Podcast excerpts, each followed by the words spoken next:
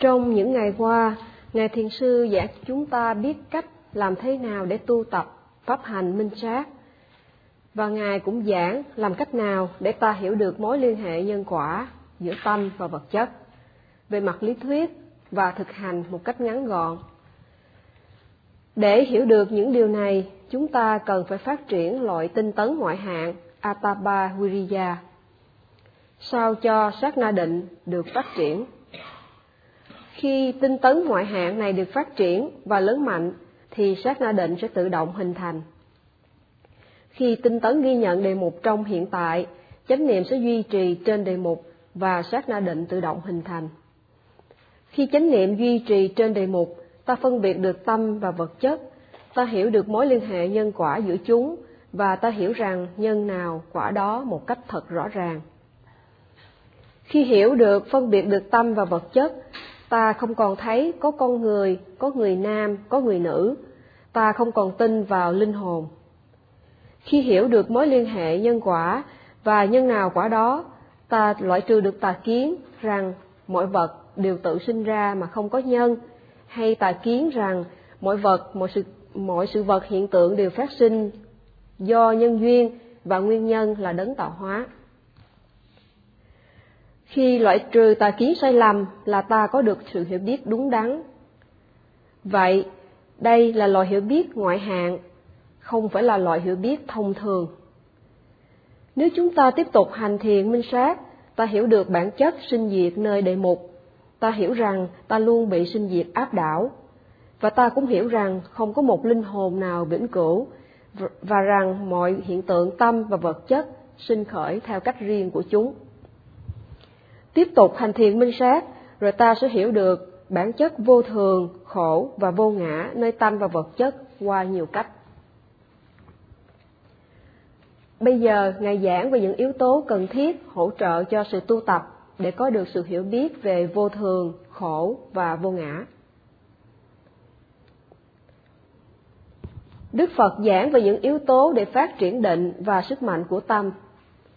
Có ba yếu tố mà thiền sinh cần phải phát triển là chánh niệm, định và tuệ.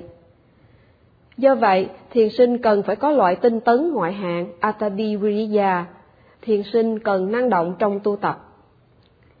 Thiền sinh còn cần có sự hiểu biết một cách chính chắn, tức là có tỉnh giác, hiểu cái gì lợi lạc và không lợi lạc, hiểu cái gì thích hợp và không thích hợp. Thiền sinh cũng cần có tỉnh giác để hiểu cần phải phát triển cái gì lợi lạc và thích hợp. Khi suy luận như vậy, khi hiểu được cái gì lợi lạc và không lợi lạc, cái gì thích hợp và không thích hợp trong đời và trong giáo pháp, thì ta sẽ tinh tấn tu tập. Và thiền sinh cũng cần hiểu và tin vào lợi lạc của pháp hành đại niệm xứ. Ngài nhắc lại rằng thiền sinh cần phải tinh tấn năng động trong tu tập, thiền sinh cần phải hiểu một cách chính chắn cái gì lợi lạc và không lợi lạc, cái gì phù hợp và không phù hợp. Ngài nói rằng thiền sinh ở đây đều hiểu biết hai điều này. Thiền sinh ở đây hiểu mình cần tu tập, cần tu tập khi có cơ hội và tu tập ngay khi còn trẻ. Vì vậy, các thiền sinh đã bỏ đi hạnh phúc ngũ dục để đến đây tu tập, bỏ những hạnh phúc ngũ dục tầm thường để tìm kiếm những lợi lạc thật sự đúng nghĩa.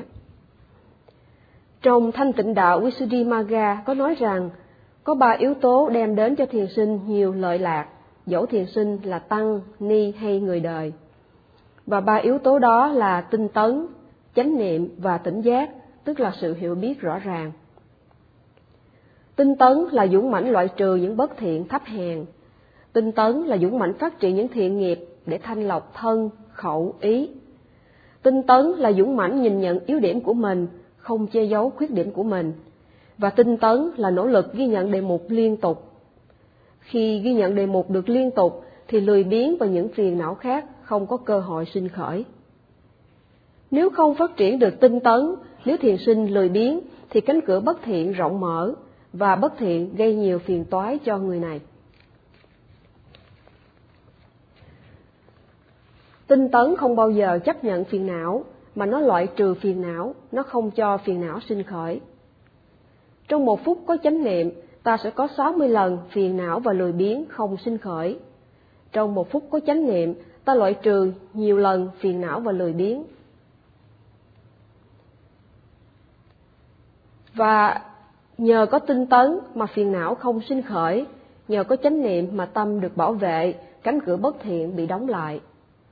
Khi phiền não xâm nhập tâm thì nó tạo lên, nó tạo nên một hiểm họa lớn.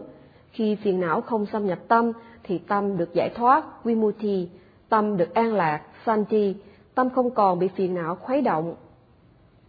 Khi đó, nếu tâm ghi nhận nằm trên vật chất, ta sẽ hiểu được bản chất của vật chất. Nếu tâm ghi nhận nằm trên tâm, ta hiểu được bản chất của tâm. Nếu tâm ghi nhận nằm trên nhân, ta hiểu được nhân. Nếu tâm ghi nhận nằm trên quả, ta hiểu được quả. Khi sát na định phát triển, thì sự hiểu biết rõ ràng cũng phát triển. Vậy nếu thiền sinh không tinh tấn ghi nhận đề mục mà chỉ suy nghĩ về những tuệ minh sát sinh khởi, thì suy nghĩ như vậy không làm cho tuệ minh sát sinh khởi, mà ngược lại cản trở trí tuệ sinh khởi. Chữ Sam và Trà Nha có nghĩa là hiểu biết đúng, hiểu biết trọn vẹn, hiểu biết rõ ràng, hiểu biết bằng kinh nghiệm bản thân.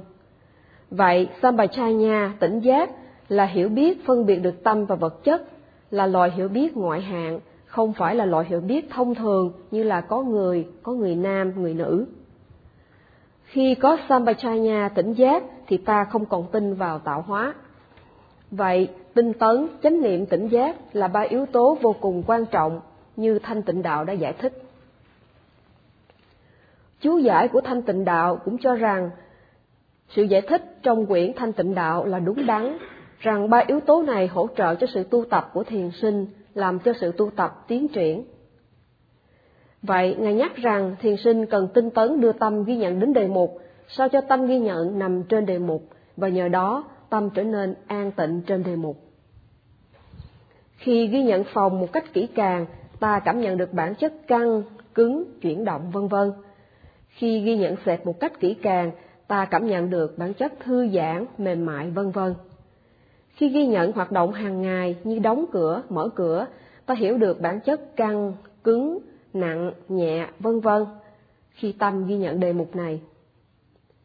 Khi ta có tinh tấn trong sự tu tập, thì ta sẽ có chánh niệm và tỉnh giác liên tục. Và khi mà có tinh tấn, chánh niệm và tỉnh giác, thì sự tiền thiền tập không sút giảm mà tăng trưởng mỗi ngày, từng ngày. Nếu chúng ta tu tập giải đãi thì sát na định không mạnh, chánh niệm không mạnh, do vậy không thể nào tiến bộ. Vậy chúng ta cần phải ghi nhận mọi đề mục như phòng xẹp bằng tinh tấn. Ngài nói rằng tâm và vật chất có bản chất riêng như mỗi thức ăn có vị riêng của nó. Có thức ăn có vị ngọt, có thức ăn có vị mặn, có thức ăn có vị cay, có thức ăn có nhiều vị tổng hợp. Nếu không chánh niệm khi ăn thì ta sẽ không hiểu được vị của thức ăn. Nếu chỉ nhai một hai lần rồi nuốt thì ta không biết được vị của thức ăn. Do vậy ta cần phải nhai kỹ và ghi nhận cẩn thận để hiểu được hương vị của thức ăn. Tương tự như vậy, khi chánh niệm nằm trên tâm và vật chất, ta sẽ hiểu được bản chất riêng của tâm và vật chất thật rõ ràng. Khi thiền sinh, vậy thiền sinh cần cẩn thận ghi nhận đề mục Nhờ cẩn thận ghi nhận đề mục, thiền sinh hiểu được đặc tính tính riêng của vật chất như là cứng, mềm, nặng, nhẹ, nóng, lạnh, chuyển động. Khi thiền sinh cẩn thận ghi nhận, thiền sinh sẽ hiểu được đặc tính riêng của tâm như là sự tiếp xúc, thâu nhận đề mục, vân vân. Thực hành một cách cẩn thận như vậy thì sự thiền tập sẽ tiến triển từng ngày. Thực hành đúng như chỉ dẫn thì thiền sinh sẽ tiến bộ nhanh, có khi chỉ trong vòng một giờ. Nếu tu lười biếng thì dầu có ở thiền viện này một tới hai tháng cũng chẳng hề tiến bộ chút nào. Vậy thiền sinh cần liên tục tinh tấn, chánh niệm, liên tục tỉnh giác, và nhờ đó mà sự tu tập phát triển. Do vậy, ta sẽ không còn chán nản trong tu tập, mà trái lại ham muốn tu tập. Ví như nếu không nhai kỹ, thì khi thức ăn vào bao tử, nó làm cho khó tiêu. Nếu không ghi nhận đề mục bằng tinh tấn và chánh niệm liên tục, thì thiền sinh không lĩnh hội được giáo pháp. Khi không tiêu, ta có thể ta có thể bị bệnh bao tử, và rồi ta đi tìm nhiều bác sĩ để trị bệnh. Nếu không tu tập nghiêm túc, ta không tiêu hóa được giáo pháp, ta không lĩnh hội được giáo pháp, Vì vậy, người này có thể đi thiền hết nơi này tới nơi khác, nhưng chẳng bao giờ thâm nhập giáo pháp. Vậy, thiền sinh cần phát triển tinh tấn, chánh niệm và tỉnh giác để hiểu được đề mục. Càng tu tập cẩn thận và nghiêm túc, thì tinh tấn, chánh niệm và tỉnh giác càng lớn mạnh. Khi tinh tấn, chánh niệm, tỉnh giác càng lớn mạnh, thì ta càng thăng tiến trong pháp hành. Chữ Bhavana có nghĩa là thực hành để phát triển thiện tâm và trí tuệ. Khi ta không tu tập thì tâm mãi mãi yếu ớt.